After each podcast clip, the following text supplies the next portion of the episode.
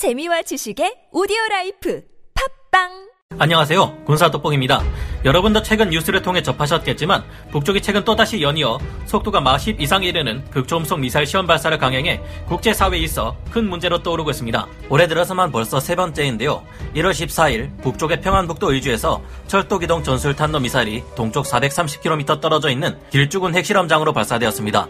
이번 미사일은 목적지를 정확하게 타격하는데 성공했다고 하는 만큼 북쪽의 미사일 타격 능력이 상당히 고도화되었음은 인정해야 할 듯한데요. 지난 1월 11일 이후 불과 3일 이후 또 이뤄진 미사일 발사입니다. 이 탄도 미사일은 다행히 극초음속 미사일은 아니었지만 이번에 북쪽이 발사한 미사일의 비행거리는 우리 한국 내 평택 미군 기지까지의 거리와 같다고 미 카네기 재단 선임 연구원이 밝혔습니다. 만약 세계 최대 해외 미군 기지인 평택이 적의 핵탄두 탑재 탄도미사일로부터 공격받게 되면 주한미군의 80%에 해당하는 전력이 괴멸될 수 있기에 점점 더 상황은 위험해지고 있는데요. 이 미사일의 기술이 완성될 경우 평양에서 서울을 타격하는데 불과 1분 정도면 충분하기에 이를 선제 타격한다는 킬체인, 이를 요격한다는 KAMD도 불가능한데요. 보란 듯 점점 더 심해지는 북쪽에 이 같은 미사일 도발에 맞서 미국은 2001년 아프가니스탄 전쟁을 시작할 때와 같이 격하게 분노하고 있는데요. 최근 1월 11일 미국의 빅토리아 눌런드 정무차관 국무부 정례 브리핑에서는 이런 무서운 반응을 보였습니다. 우리의 무기고에는 여러 개 수단이 있다. 유엔 안전보장이사회 결의 위반, 국제 평화와 안전에 대한 위협, 그들이 제기하는 폭넓은 도전에 대한 책임을 묻기 위해 이러한 도구를 사용할 것이다. 그러나 어떤 수단을 쓸지 구체적인 내용은 미리 알려주지 않겠다.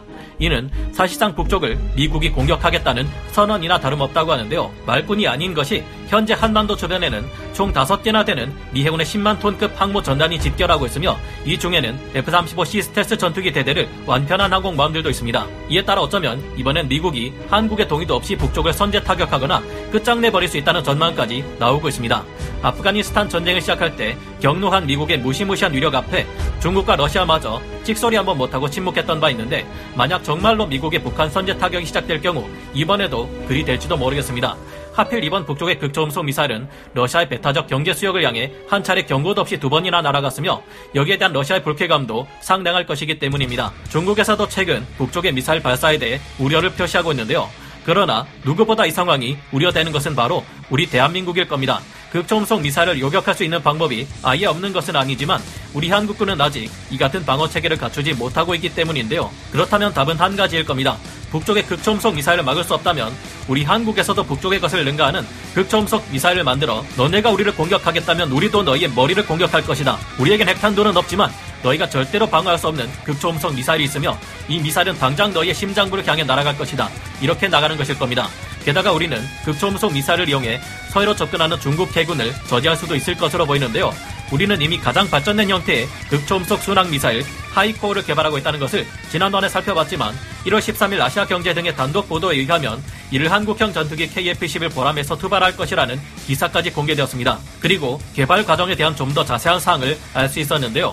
지난번에는 KDX-3 배치2 구축함에서 사용될 하이코어를 살펴봤지만 이를 전투기에서 투발할 경우 더욱 무서운 위력을 발휘하게 될 것으로 전망됩니다. 왜일까요? 오늘은 KF-11 전투기의 가장 무서운 무장, 절대로 방어할 수 없는 초강력 펀치, 한국형 극초음속 미사일들에 대해 알아보겠습니다. 전문가는 아니지만 해당 분야의 정보를 조사 정리했습니다. 본의 아니게 틀린 부분이 있을 수 있다는 점 양해해 주시면 감사하겠습니다. 더욱 시급해진 극초음속 미사일 개발. 북쪽이 1월 11일 세 번째로 발사한 극초음속 미사일은 이제까지 이어진 극초음속 미사일의 발사 중 가장 긴 사거리를 기록했습니다. 일본 방위성이 발표한 사격 약도 예상 탄착 지점을 참고해보면 이번 북쪽의 세 번째 극초음속 미사일은 동해쪽 러시아의 배타적 경제 수역 방향으로 700km 지점까지 비행한 후 일본 레이더의 탐지 고도 이하로 더 비행해 1000km 떨어져 있는 수역에 설정 표적에 명중한 것으로 분석됩니다.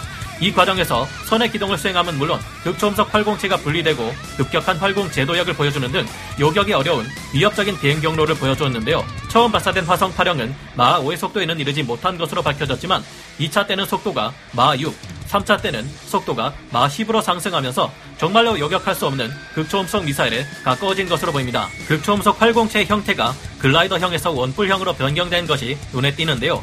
이를 보아 북쪽의 미사일이 아직 극초음속 미사일까지는 이르지 못했다는 평가도 있지만 개발이 급진전되고 있는 만큼 절대 방심해서는 안 될 겁니다. 앞으로도 북쪽은 극초음속 807 방식의 화성 8형 극초음속 미사일을 추가로 시험 발사할 것으로 전망된다고 합니다. 북쪽이 미국조차 요격을 장담할 수 없는 극초음속 미사일의 완성에 다가가고 있는 만큼 이를 막을 수 없다면 그들이 극초음속 미사일을 우리 한국으로 날릴 수 없도록 우리 또한 극초음속 미사일의 개발이 시급해졌습니다. 1월 13일 정부 관계자 연급에 따르면 한국형 전투기 KF-11 보라매에 장착할 극초음속 미사일 개발을 합동참모본부에 요청해 이르면 올해부터 개발에 나설 예정이라고 하는데요. 합참에 요청하는 절차는 무기 개발을 위한 공식적인 첫 단계에 해당합니다. 국방과학연구소에서는 지난해 사전 개념 연구 결과 국내 기술 수준과 KF-11 무장 탑재 중량을 감안하면 사거리 500km 이상의 속도는 최소 마하 5 이상 이르는 극초음속 미사일 개발이 가능할 것이라 판단했는데요. 국방과학연구소는 지상 발사형 극초음속 비행체를 개발해 내년 비행 시험까지 완료할 계획입니다. 구체적으로 공개된 것은 극초음속 순항 미사일인 하이코어뿐이지만 국방과학연구소에서 밝힌 바에 따르면 탄도 미사일에서 분리되는 극초음속 활공체 방식의 HGV 극초음속 미사일도 개발 중이라고 하는 데요. HGV 방식의 극초음속 미사일은 북쪽의 방공망을 무용지물로 만들며 뚫고 들어가 그들의 핵 미사일을 무력화시킬 수 있기에 궁극의 전략 무기로 평가되고 있습니다. 극초음속 순항 미사일이 기술적으로 더욱 어려운 무기 체계인데 이를 벌써 개발하고 있다면 그보다 좀 더 쉬운 극초음속 활공체 HGV 방식의 탄도 미사일은 충분히 개발할 수 있을 것입니다. 우리는 이미 누리호 발사체를 통해 ICBM에 준하는 중장거리 미사일 기술까지 갖췄고 한미 미사일 지침의 해지로 인해 극초음속 활공체 탄두를 날려보낼 탄도 미사일을 개발할 수 있는 상태인 데요. 또한 지난번 하이코어의 분석 결과 사실상 속도가 마 15를 넘을 것으로 예상한 바 있었습니다. 국방과학연구소가 말하는 극초음속 비행체가 탄도미사일에서 분리되는 극초음속 활공체이든 하이코어와 같은 극초음속 순항미사일이든 두 경우 모두 마하 15를 넘어설 것으로 보입니다. 이를 서울 상공에서 발사할 경우 250km 떨어져 있는 평양까지 오래 걸린다 해도 단 1분 15초면 도달할 수 있을 것으로 전문가들은 분석하고 있는데요. 게다가 이를 한국형 전투기 KF-21에서도 운용할 것이라고 하는데 기대지 버전보다 더욱 강력한 공중발사 극초음속 미사일의 위력을 생각하면 기대가 되지 않을 수 없습니다. 러시아가 전투기를 통해 킨잘 극초음속 순항 미사일을 미그 31 요격기에서 공중 발사할 수 있게 개량한 것처럼 말이죠. 한국 군사과학기술학회 2019 종합학술대회에서 발표된 중거리 공대지 탄도탄 개발 동향 및 기술 분석에 의하면 우리 군에서도 지대지형 탄도탄을 공대지 탄도탄 ALBM으로 개량하려는 계획을 가지고 있다는 것을 알 수 있습니다. 원래 지상에서 발사되던 탄도 미사일을 중거리 공대지 탄도 미사일로 개량해 KF-21에서 발사할 경우 쌓아온 노하우를 바탕으로 시스템 성능을 최적화하고 총 운용 비용을 최소화할 수 있을 것으로 판단된다고 하는데요. 군에서는 공대지 극초음속 미사일을 KF-11 전투기에서 발사할 수 있게 할 경우 그 개발 기간을 단축시키는 것 또한 가능하리라 판단하고 있습니다. 이에 따르면 두 가지 형태의 극초음속 미사일은 물론 현재 개발 중인 현무 탄도 미사일까지 모두 KF-21에서 발사할 수 있게 된다는 뜻인 만큼 큰 기대가 되는데요. 단 러시아가 무게 3.8톤, 길이 7.3m의 흰잘 극초음속 순항 미사를 전술기 중에서도 크기로 유명한 미그 31에 딱 한 발밖에 탑재할 수 없습니다. 그럼 미그 31보다 기체 크기가 많이 작은 KF-21에는 아무래도 소형화시킨 탄도 미사일 혹은 극초음속 순항 미사일 하이코어를 한 발에서 두 발 정도만 탑재 가능할 것으로 보입니다. 하이코어 극초음속 순항 미사일 또한 길이가 8.7m에 무게가 2.4톤에 달하는 무거운 미사일이기 때문인데요. 그러나 탑재량이 좀 더 늘어날 가능성도 있습니다. 하이코어는 지상 발진형 극초음속 미사일이기에 후방에 두 개 대형 로켓을 갖추고 있지만 초음속으로 비행 중인 KF-21 전투기는 이미 상당한 고도와 속도를 갖추고 있는 상태이기에 여기서 발사하는 공대지 극초음속 미사일에 로켓 부스터를 좀 더 소형화시킬 수 있다고 합니다. 그렇게 하고도 원래의 사거리인 500km를 충분히 달성할 수 있을 것으로 보입니다. 미 해군에 구축하면서 운용하는 SM-6 미사일도 이를 개량한 공대한 버전, 공대지 버전을 전투기에서 발사할 경우 지상에서보다 사거리가 크게 늘어나기 때문입니다. KF-21에서 발사되는 공대지 극초음속 미사일이 더욱 무서운 이유, KF-21을 통해 극초음속 미사일을 발사할 경우 현재 우리 해군의 세종 대왕급 구축함의 후속함인 KDX-3 배치2에서 발사할 때보다 훨씬 강력한 위력을 발휘할 수 있을 것으로 보이는데요. 우리 해군은 아직까지 합동 교전 능력, 히에시나 다른 전투 체계가 대신 전투하면서 발사한 미사일을 유도해주는 미프카 체계 같은 것이 자리 잡지 못했기에 약 40km 수평선 너머의 적에게 극초음속 미사일을 쏘아 정확히 유도에 맞추기 어렵다는 문제가 있습니다. 극초음속 미사일은 워낙 빠르게 날아가는 만큼 유도하는 것도 더욱 고도의 기술을 필요로 하며 이를 지원하는 체계가 많으면 많을수록 유리한데요. 우리 해군 수상함들은 지구 곡면 효과의 한계를 극복하기 위해 헬기를 운용하기는 하지만 이 헬기들의 비행 고도가 낮은 만큼 E-2D 조기 경보 통제기와 같은 월등한 시야를 확보하지 못합니다. 하지만 초음속 전투기인 KF-21을 통해 극초음속 미사일을 발사한다면 초수평선 타격이 얼마든지 가능합니다. KF-21의 AESA 레이더가 가진 탐지 범위가 어느 정도일지 아직 정확히 알 수는 없으나 질화갈륨 증폭 소자를 사용하고 이스라엘에서도 한국의 기술력을 인정한 만큼 적어도 200km에 가까운 탐지 성능을 가진다고 봤을 때 수상함에서는 보이지 않는 수평선 너머의 적을 타격할 수 있을 것으로 보입니다. 게다가 광역 전술 데이터 링크를 이용해 다른 전투기들과 함께 네트워크 교전을 수행한다면 그 효과는 더욱 배가 될 것이고요.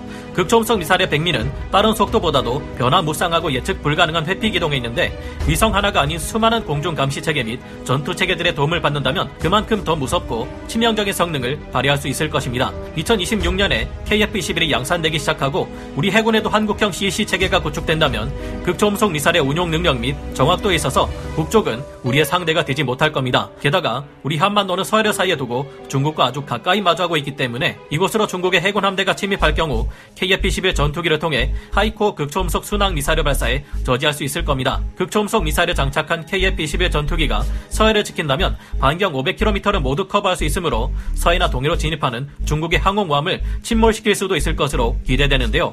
앞으로 중국의 003형 항공모함, 004형 항공모함이 나온다고 해도 함대 방공을 맡아줄 그들의 호위함들이 극초음속 미사일을 막아낼 정도의 능력은 발휘하기 힘들 것으로 보이기 때문입니다. 여러분은 어떻게 생각하시나요? 발표에 의하면 우리 한국의 경우 단기간에 고작 279억 원의 투자를 통해 극초음속 미사일을 개발한 것으로 보일지 모르지만 아닙니다. 국방과학연구소는 이미 2000년대 초반부터 현재와 같은 상황이 벌어질 것을 미리 예상하고 10년 이상의 기술 개발과 수천억 원의 직간접적인 비용을 투입해 온 결과 현재 극초음속 미사일의 개발을 눈앞에 두고 있는 것이라는데요. 이에 대한 이야기는 다음 기회에 좀 더 자세히 설명드리기로 하고 오늘 군사 돋보기 여기서 마치겠습니다. 감사합니다. 영상을 재밌게 보셨다면 구독, 좋아요, 알림 설정 부탁드리겠습니다.